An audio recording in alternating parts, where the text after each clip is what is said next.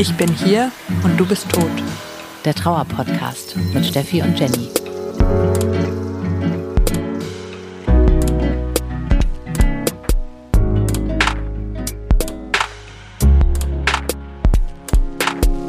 Herzlich willkommen im Club, in dem ihr niemals sein wolltet. Wir sind Jenny und Steffi und wir sprechen hier mit euch über Trauer.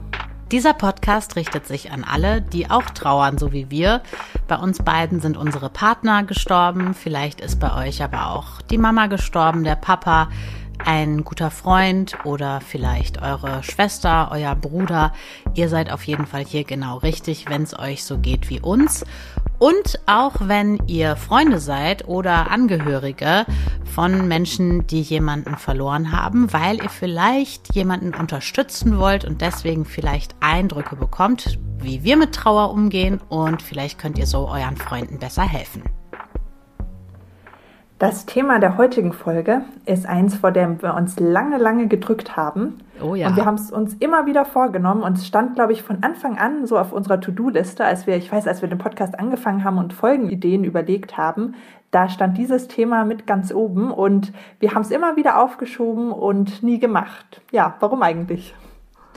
Ja, weil es einem irgendwie schwerfällt, offen drüber zu reden. Es geht um Schuld, um Schuldgefühle und wir haben uns dann aber gedacht, wir müssen auf jeden Fall drüber sprechen, weil es wahrscheinlich eigentlich niemanden gibt, der trauert und der nicht irgendwie solche Gedanken hat, die das Thema Schuld betreffen.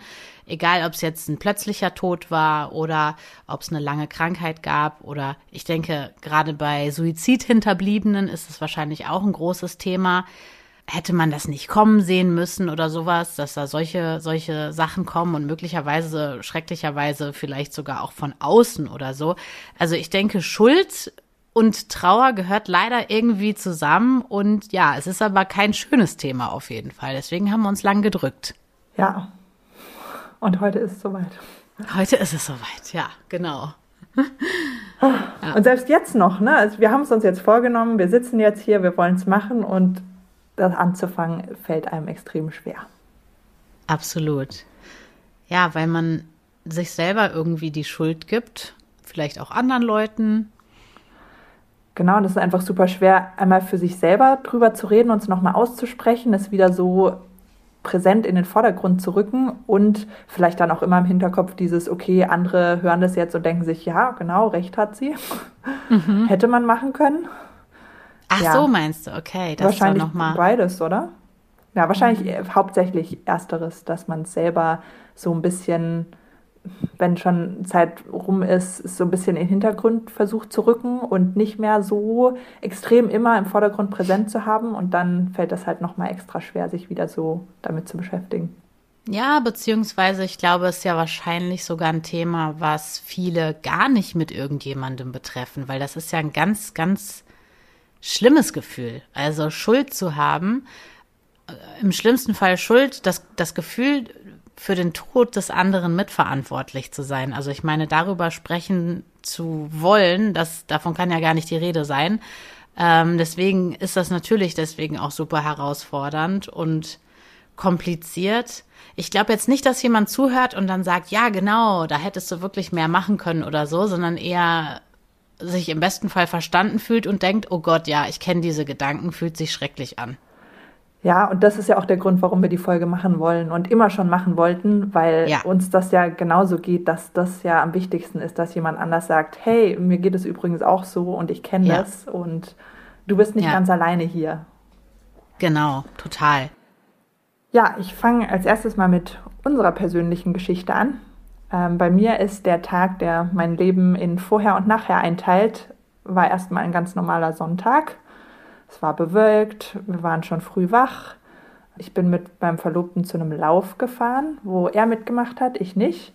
Aber ich wollte eben zugucken und wir hatten danach auch noch Pläne, was wir mit dem Rest vom Tag machen. Ich hatte seine Sachen dabei, die ich ihm dann am Ziel geben wollte, damit er sich umziehen kann, wir weitermachen mit dem, was wir noch so geplant hatten.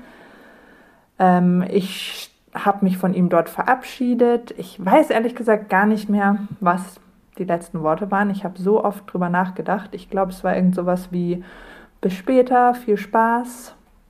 Hm. Ähm, wir haben uns geküsst und ich habe ihn dann auch noch ein paar Mal während des Laufs an der Strecke gesehen. Also ich stand immer so an der Seite und habe gewunken und ich stand eben am Schluss auch am Ziel. Und ähm, dann war es so, dass er so 50, 100 Meter vorm Ziel zusammengebrochen ist. Und ich bin zurückgelaufen und da waren ultra viele Leute. Und ich weiß noch, dass ich ewig gebraucht habe, um über die Absperrung zu klettern, die ja da überall waren, diese beschissenen Absperrungen.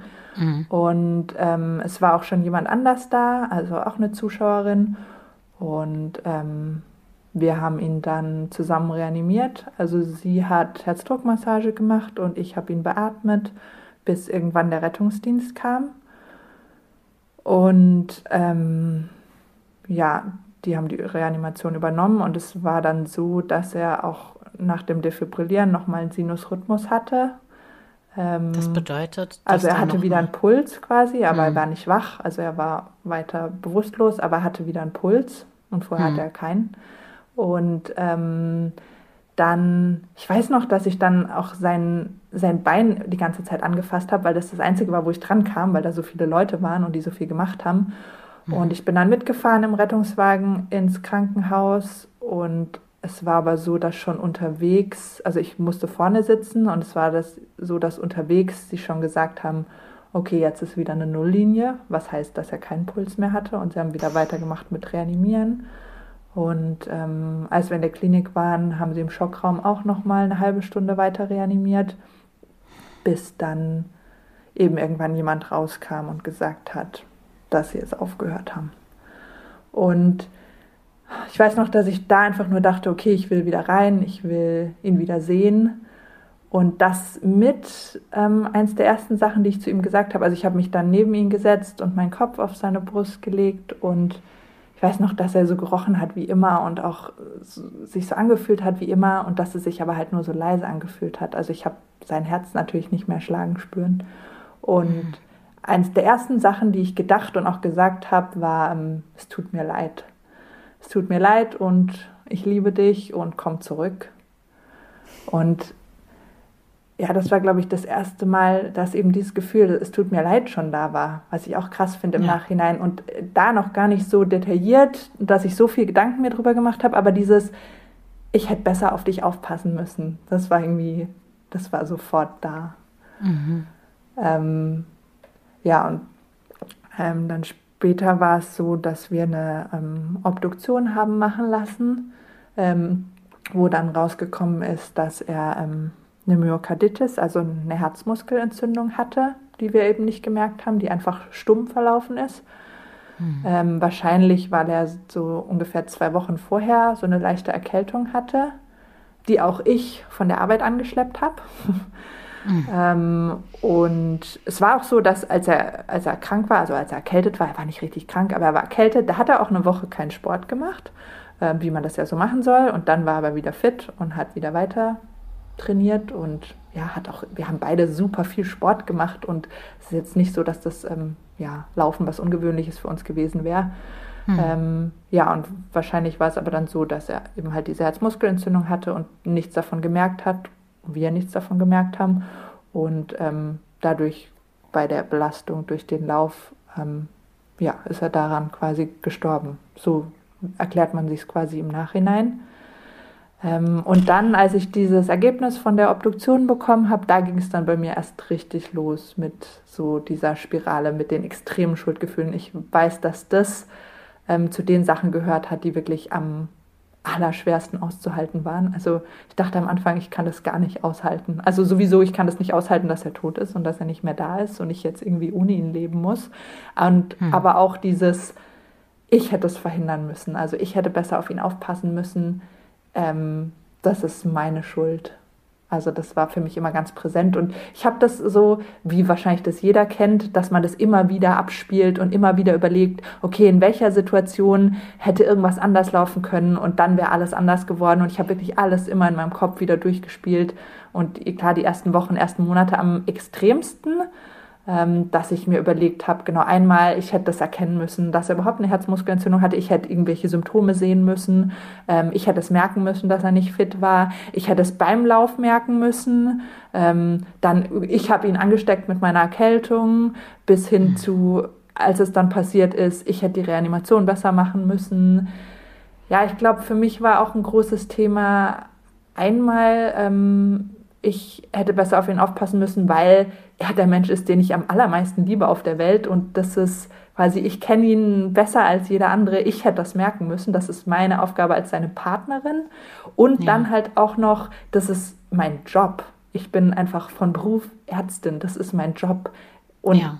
ich hätte das quasi doppelt machen müssen, auf ihn aufpassen. Ich hätte es verhindern müssen oder ihn retten müssen. Und ja, das war so quasi doppelt, dass ich mich schuldig gefühlt habe und ich wirklich dachte, ich kann das überhaupt nicht aushalten, mit dem Gefühl zu leben. Ich äh, kann es absolut nachvollziehen und ich hätte wahrscheinlich genau die gleichen Gedanken in deiner Situation. Äh, ja. Das, ähm, ich weiß jetzt auch ehrlich gesagt gar nicht, was ich dazu sagen soll. Wie das ähm, oft so ist mit Trauer, man kann dazu eigentlich gar nichts sagen, ja. Genau, man kann da so wenig zu sagen, weil klar kann ich jetzt sagen, es ist nicht deine Schuld, ähm, du hast alles gemacht, was du konntest, das wissen wir beide, aber das hilft ja nichts, wenn ich dir das jetzt sage. Ja, das ist ein ganz wichtiger Punkt. Also es ist trotzdem gut, wenn du das sagst und ähm, ja, da kommen wir später auch noch mal ein bisschen dazu, was andere Leute sagen können. Es ist immer gut, wenn Leute das einem sagen, aber ja. genau wie du das ja wahrscheinlich auch von dir selber kennst, ist es ein Unterschied, ob ich was rational weiß und ich kann mir quasi die Argumente aufzählen, warum das so ist und eigentlich in meinem Kopf, ich weiß, ich bin nicht schuld, aber das Gefühl lässt sich dadurch nicht beeinflussen. Das Gefühl bleibt, egal wie oft ich mir das selber sage, egal wie oft mir jemand anders das sagt, egal was für Argumente jemand aufzählt, irgendwie, man kann halt Gefühle nicht wegdiskutieren, was ja zu den schwierigsten Sachen zum Thema Schuld gehört. Auf jeden Fall. Und das, wie du das auch gerade selber gesagt hast, es ist ja ein Thema, was immer und immer wieder hochkommt.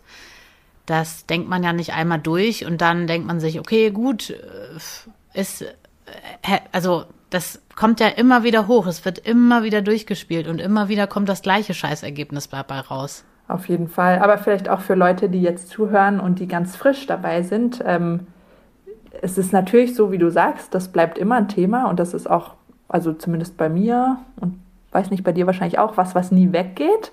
Aber es ist schon so, dass es nicht immer so wie am Anfang ist, sondern dass es was ist, mit, also wenn man sich damit beschäftigt und daran arbeitet, ich hasse dieses Wort eigentlich, dass es was ist, womit man irgendwie lernt, anders umzugehen und ja, das irgendwie integriert. Und ja, wir können euch sagen, es bleibt nicht so wie am Anfang. Und der Grund nochmal, warum wir auch darüber sprechen, dass es irgendwie halt auch zu Trauer dazugehört. Also, dass wahrscheinlich jetzt viele Leute da draußen hören und an ihre eigenen Geschichten jetzt auch denken, ne?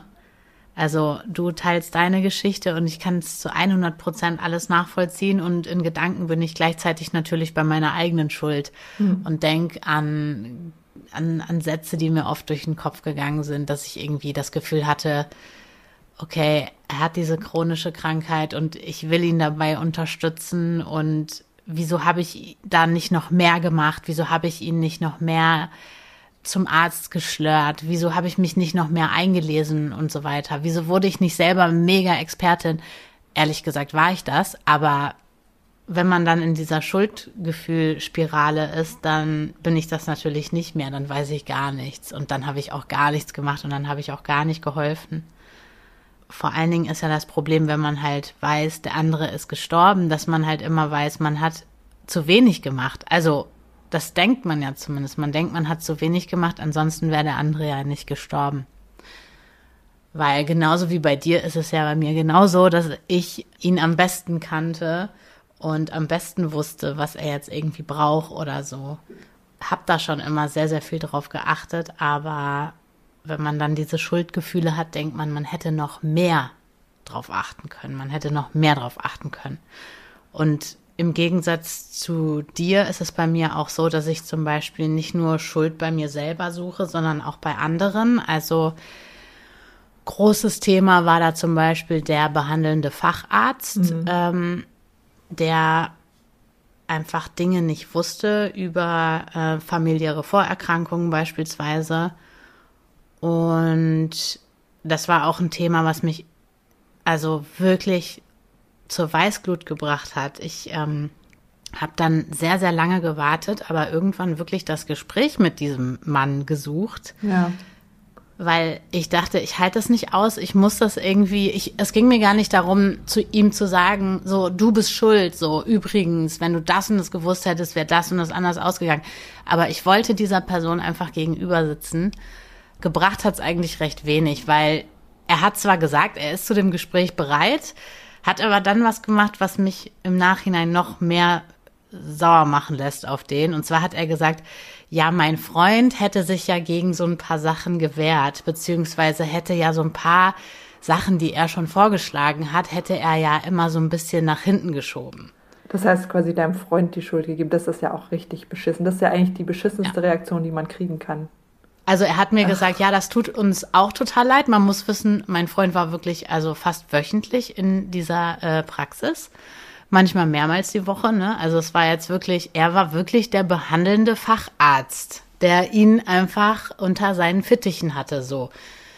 Und dann sagt er, ja, ähm, der wollte ja das und das äh, auch nicht so gerne, wo ich natürlich genau weiß, der wollte das schon, aber äh, es ging da auch um Ängste und alles Mögliche und das waren halt wirkliche so riesen äh, Riesen-OPs, die da angestanden hätten. Und das ist natürlich was, was man wohl überlegt macht. Und ich glaube, wenn er als Arzt ihm deutlich gemacht hätte, wie ernst die Lage ist, dann ähm, hätte er das auch schneller so entschieden. Also ich sehe da die Schuld überhaupt nicht bei meinem Freund. Absolut, aber überhaupt diese Aktion, quasi die Schuldkarte so weiterzuschieben, ist natürlich auch richtig beschissen. Da merkt man, finde ich, auch, dass halt viele Leute gar nicht so wissen, wie sie mit dem Thema umgehen können. Also Leute, die mhm. selber das nicht kennen, die nicht betroffen sind, finde ich, merkt man immer, dass die ja da überhaupt nicht feinfühlig sind, weil eben, das ist ja das, die blödste Reaktion, die man überhaupt haben kann. Also außer dir die Schuld geben, dann deinem ja. Freund die Schuld geben.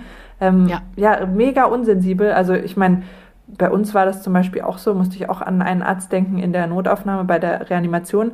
Ich hatte es tatsächlich nicht so, dass ich anderen die Schuld gegeben habe. Ich glaube, weil ich so fokussiert auf mich war, also weil ich so dieses Ding hatte, ich bin schuld, habe ich das, glaube ich, gar nicht so. Aber andere haben definitiv meine Schuldgefühle verstärkt. Also gar nicht absichtlich, aber da war es zum Beispiel auch so, dass der Arzt dann im Nachhinein in dem Gespräch gesagt hat, ähm, auch wo seine ganze Familie dabei war, die halt so gefragt haben, ja, warum, ne, warum ist das passiert? So gemeint mhm. hat, naja, ähm, wenn man erkältet ist, darf man halt vier Wochen keinen Sport machen, das weiß ja jeder.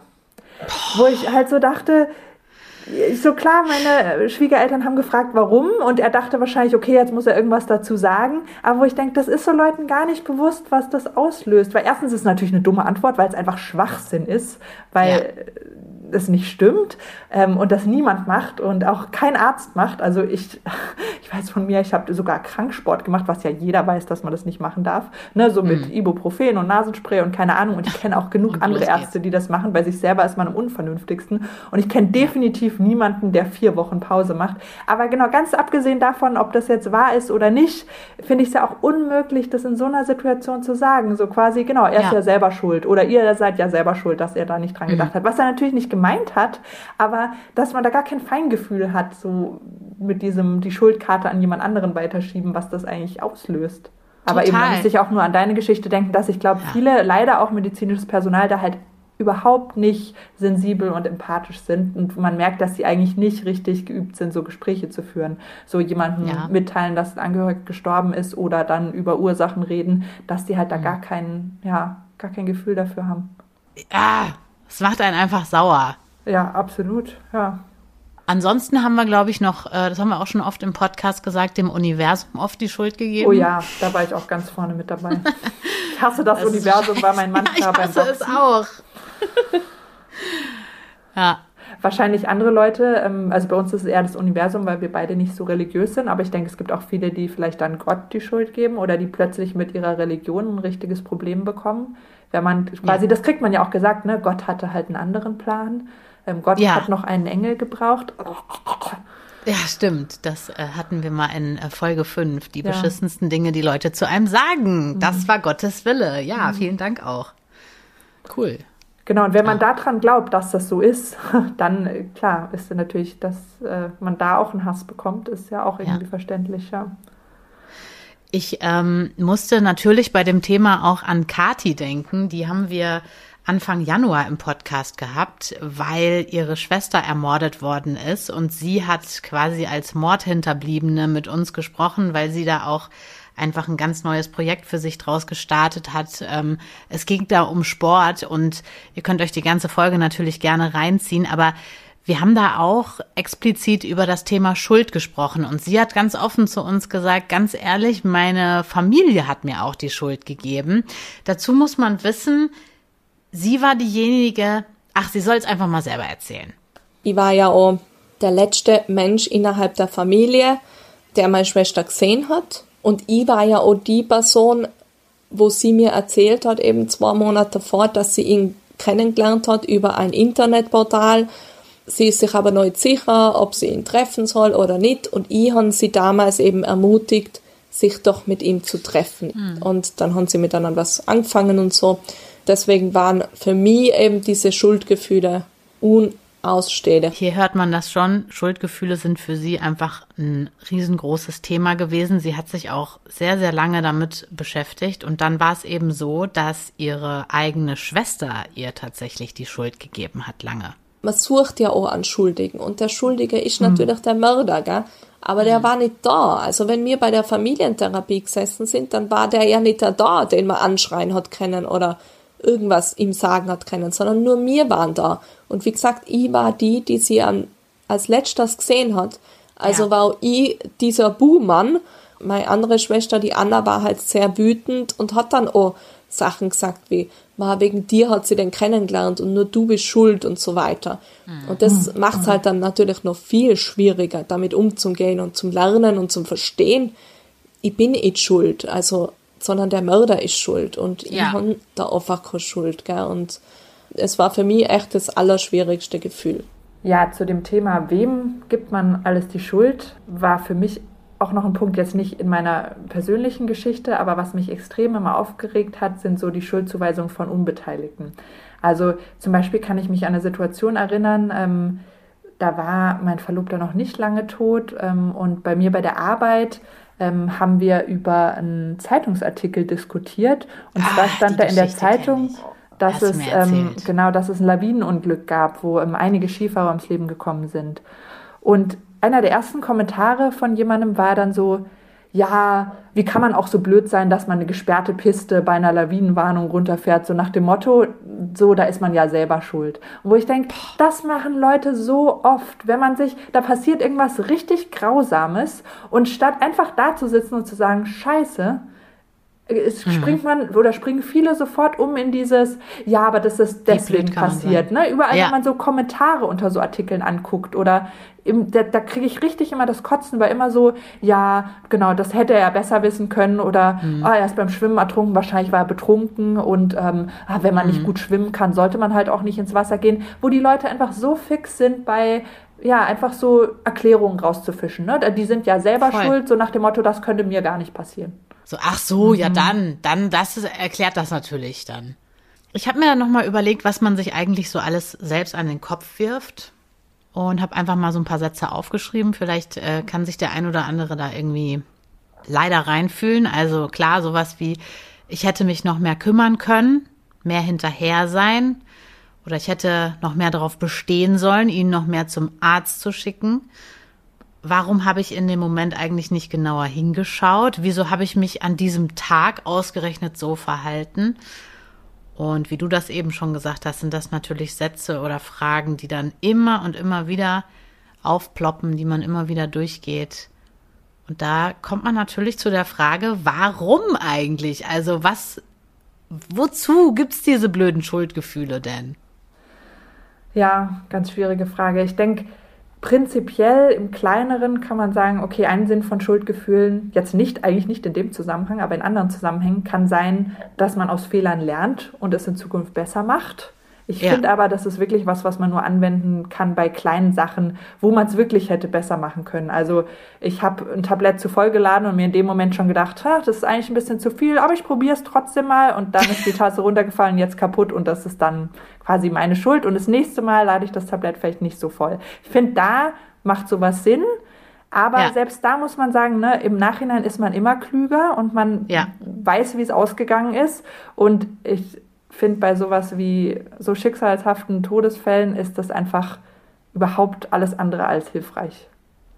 Ja, ich habe auch irgendwie mir so Sachen durchgelesen, warum gibt's Schuldgefühle und da kamen auch nur solche komischen Beispiele irgendwie, so dass man sich vielleicht ähm, nächstes Mal mehr Mühe geben soll oder dass man halt bereut, was man getan hat, aber es nächstes Mal besser machen möchte oder so. Also quasi auch dieser Punkt aus Fehlern lernen, aber das ist ja null vergleichbar, wenn es um Schuldgefühle und Trauer geht. Also das, da, da gibt's einfach kein, äh, ja gut, nächstes Mal mache ich es anders. Also nee, das, weil derjenige ist einfach gestorben und der kommt nicht richtig. zurück und das, ja, erfüllt überhaupt keinen Zweck.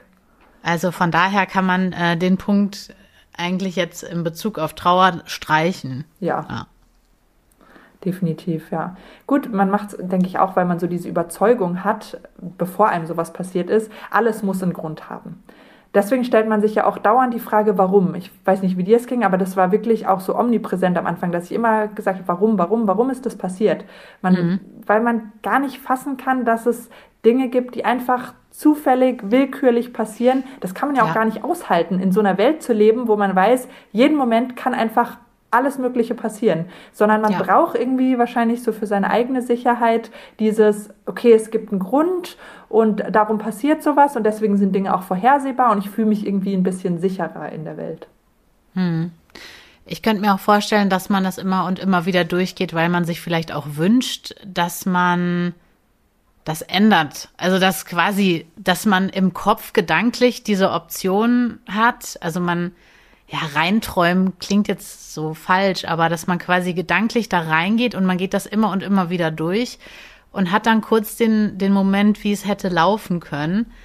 Und ich finde, dann ist es ehrlich gesagt besonders hart, wenn man dann irgendwie aus diesen, aus diesen Gedanken wieder rauskommt und dann kommt so die Realität, äh, die trifft einen dann natürlich umso härter, weil, ja, Absolut, ich habe das auch ständig gemacht, ähm, am, gerade am Anfang, dieses, ähm, diese Alternativen durchträumen. Also mir zu ja. überlegen, okay, wie wäre es gewesen, wenn das hätte mit der Reanimation geklappt und er wäre dann nur auf der Intensivstation gelandet und ich wäre ihn da besuchen gekommen und es wäre alles ja. wieder gut geworden. Und ja. ich habe alle möglichen Alternativszenarien, wie ich in jeder Situation irgendwas anders gemacht hätte und es anders ausgegangen wäre, in meinem Kopf immer und immer wieder durchgespielt.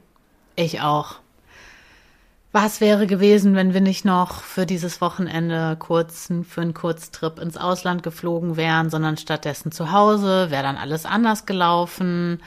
Ähm, das war ja bei uns dann noch der Punkt. Wir waren dann ja noch im Ausland und äh, einfach auch so übertrieben kompliziert alles, wo ich mir dann natürlich auch äh, Vorwürfe gemacht habe, so, hey, wieso haben wir das überhaupt gemacht? Und klar, aber bevor wir geflogen sind, war es eigentlich alles okay soweit. Ne? Ich meine, okay im Rahmen, aber trotzdem. Und natürlich, äh, das ist zum Beispiel was, was immer und immer wieder in meinem Kopf war. So, warum hast du nicht einfach gesagt, komm, wir bleiben zu Hause? Absolut, dann, bei mir auch. Was, ja. Warum ja. habe hab ich nicht gesagt, mach den Lauf nicht? Warum? Ja, alles genau. Mögliche, ja. ja. Dann wäre er irgendwie, keine Ahnung, dann wäre er hier früher ins Krankenhaus gekommen, man hätte da die, das alles früher erkannt, bla bla bla, und hätte vielleicht noch reagieren können. Ja. Also ja. Schuldgefühle fühlen sich beschissen an. Genau, wo wir vielleicht beim Punkt sind, ähm, warum Schuldgefühle so beschissen sind. Ja wie du gerade sagst, genau, es fühlt sich einfach nur beschissen an. Es ist wirklich, es lähmt einen. Es, die füllen alles aus. Man kann in der Situation eigentlich überhaupt nichts anderes machen. Das ist wirklich alles, woran man denken kann. Und das ist ja alles andere als irgendwie produktiv, geschweige denn, dass man die Situation wirklich ändern kann. Man kann ja eben nicht die Zeit zurückdrehen. Das ist das große Problem an der Sache.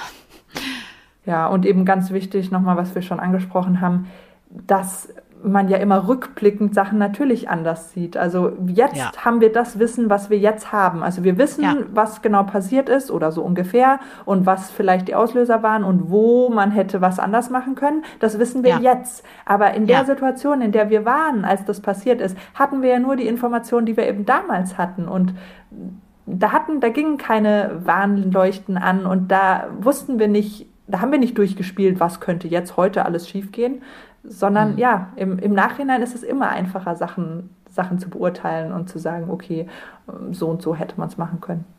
Ja, ich finde ehrlich gesagt, das ist der wichtigste Punkt und der, der einen vielleicht so ein bisschen auch, ähm, ja, weiß ich nicht, der, der einen, wenn man sich mit seinen eigenen Schuldgefühlen auch so auseinandersetzt, der einen dann wieder so ein bisschen einnordet. Also auch Kati hat uns in der Folge erzählt, dass sie erstmal mehrere Jahre Therapie gemacht hat und am Ende für sich selber verstanden hat, dass sie damals einfach so aus Liebe gehandelt hat.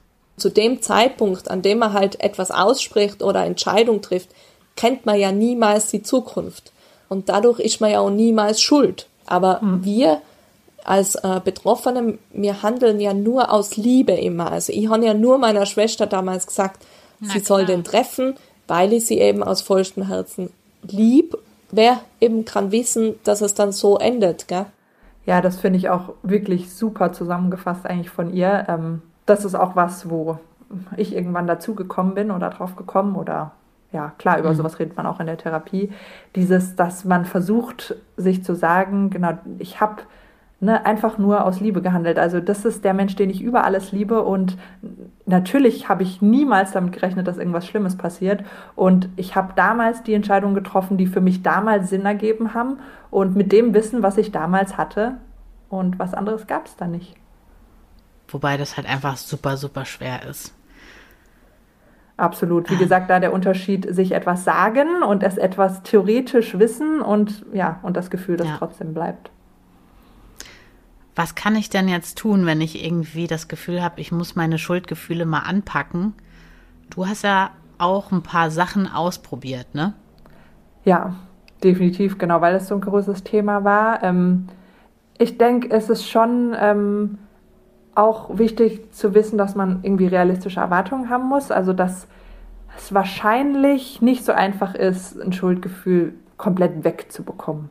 Ähm, mhm. Was gar nicht irgendwie jetzt ähm, ne, irgendwie die Leute desillusionieren soll, aber ähm, dass es halt wichtig ist, glaube ich, da realistisch dran zu gehen und eben vor allem überhaupt dran zu gehen und drüber zu sprechen. Ich glaube, das ist der aller, allerwichtigste Punkt mit einem Therapeuten, mit Freunden, mit vielleicht auch den Menschen, die man die Schuld gibt. Also überhaupt sprechen, sprechen.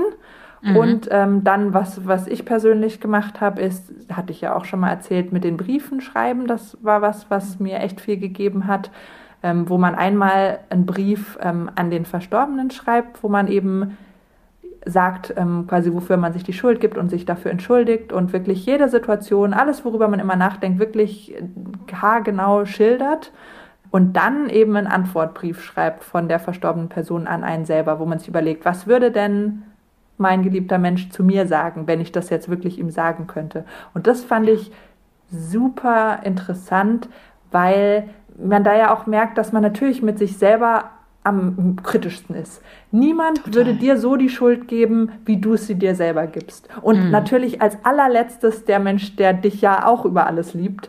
Ja, und das Boah, fand ich. Ich krieg auch ehrlich gesagt gerade eine Gänsehaut, muss ich sagen. Ich glaube, ich werde das jetzt auch mal machen. Mhm. Diesen äh, Brief hin und zurück. Also ich kann mir das wirklich gedanklich richtig gut vorstellen, dass man da ganz viel für sich rausziehen kann. Klar, weil man, wie wir schon gesagt haben, ne, man, du kennst ihn ja. besser als jeder andere und er kennt dich besser als jeder andere. Deswegen ja. weißt du ja wahrscheinlich auch, was er wahrscheinlich dazu sagen würde. Und ja. deswegen ist es natürlich super interessant, dass es schon, man ja eigentlich genau weiß, was der andere sagen würde. Und mhm. ja, das schon was echt Schönes ist. Also ich habe die Briefe auch noch und ich lese die auch hm. immer mal wieder. Ja? Ja. Wenn es gerade wieder schlimm ist. Ich lese die manchmal nochmal. Wenn man in seinem Schuldgefühle-Chaos steckt. Ja, genau. Ja, wir richten uns ja hier auch immer an Angehörige und Freunde und deswegen ähm, wollen wir auch in dieser Folge euch auch noch mal sagen, Also es ist schon mal gut, dass ihr zuhört und dass ihr jetzt auch wisst, also Schuldgefühle sind äh, leider sehr normal. Also wahrscheinlich hat jede trauernde Person irgendwas äh, gedanklich im Kopf zu diesem Thema und ähm, hat in irgendeinem Bezug Schuldgefühle. Ja, das fand ich auch super interessant. Also auch bei der Familie von meinem Verlobten oder Freunden. Also dass super viele Leute, wo ich überhaupt nicht dran gedacht hätte, wofür, was die für kleine Szenarien sich ausgedacht haben, wo sie sich selber die Schuld geben. Also die gar mhm. nicht anwesend waren oder so, als das passiert ist, wo ich dachte, das ist einfach krass. Also dass das wirklich quasi jeder hat. Also in so Situationen, wo ja eigentlich keiner schuld ist, gibt sich jeder die Schuld. Ja. Ja, ganz wichtig auch, was wir vorher auch schon gesagt haben, dass man ja, dieses Du bist nicht schuld trotzdem immer wieder sagt. Auch wenn man weiß, das bringt nichts, also jetzt als angehörige Freunde, ähm, mhm. dass man es immer wieder sagt. Also ich weiß, das war was, was mir auch super wichtig war. Also ich hatte super oft Situationen, wo irgendein Trigger kam und ich wieder da total drin war in diesem, oh Gott, das ist alles meine Schuld und ich weiß mhm. gar nicht, wie ich das aushalten soll. Und dann habe ich oft zum Beispiel auch eine sehr gute Freundin von mir angerufen oder ihr geschrieben und das war für mich super wichtig, dass die, die hat das einfach super, super toll gemacht dass die mir quasi schon immer auch die Argumente aufgezählt hat und gesagt hat, genau, du bist gar nicht schuld, des und deswegen und ähm, niemand ist schuld, ne? Und selbst er, so er ist der Mensch, der, also natürlich, man kennt seinen eigenen Körper am besten und selbst er hat es nicht gemerkt und wie hättest mhm. du das da merken sollen und ja. die das immer, immer wieder gemacht hat.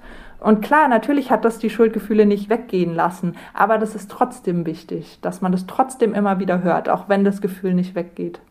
Voll. Ehrlich gesagt war es bei mir ganz genauso. Also eine Freundin, die immer und immer wieder zu mir gesagt hat am Telefon, ganz ehrlich, du hast alles gemacht, du hast dich um alles Mögliche gekümmert, du hast tausend Ärzte klar gemacht und dies und das und du hast dich immer um, um alles Mögliche gekümmert und so. Und da muss ich sagen, weil sie das auch wirklich wusste, weil ich ihr vorher auch so viel darüber erzählt hatte und weil sie äh, ihn und mich auch ähm, zusammen kannte und alles und ihn auch selber und so weiter. Das hat mir wirklich total geholfen, weil bei ihr wusste ich, okay, das stimmt, ja. Sie weiß das, sie sagt mir das, sie spiegelt mir das und dieses Spiegeln, das hat mir auch total geholfen. Ja, zum Abschluss wollten wir nochmal sagen, dass es zwar blöd klingt, aber dass Schuldgefühle definitiv auch ein Ausdruck von Liebe sind weil man jemanden so sehr liebt, hat man eben keinen größeren Wunsch, als dass man alles rückgängig machen kann und derjenige zurück zu einem kommt.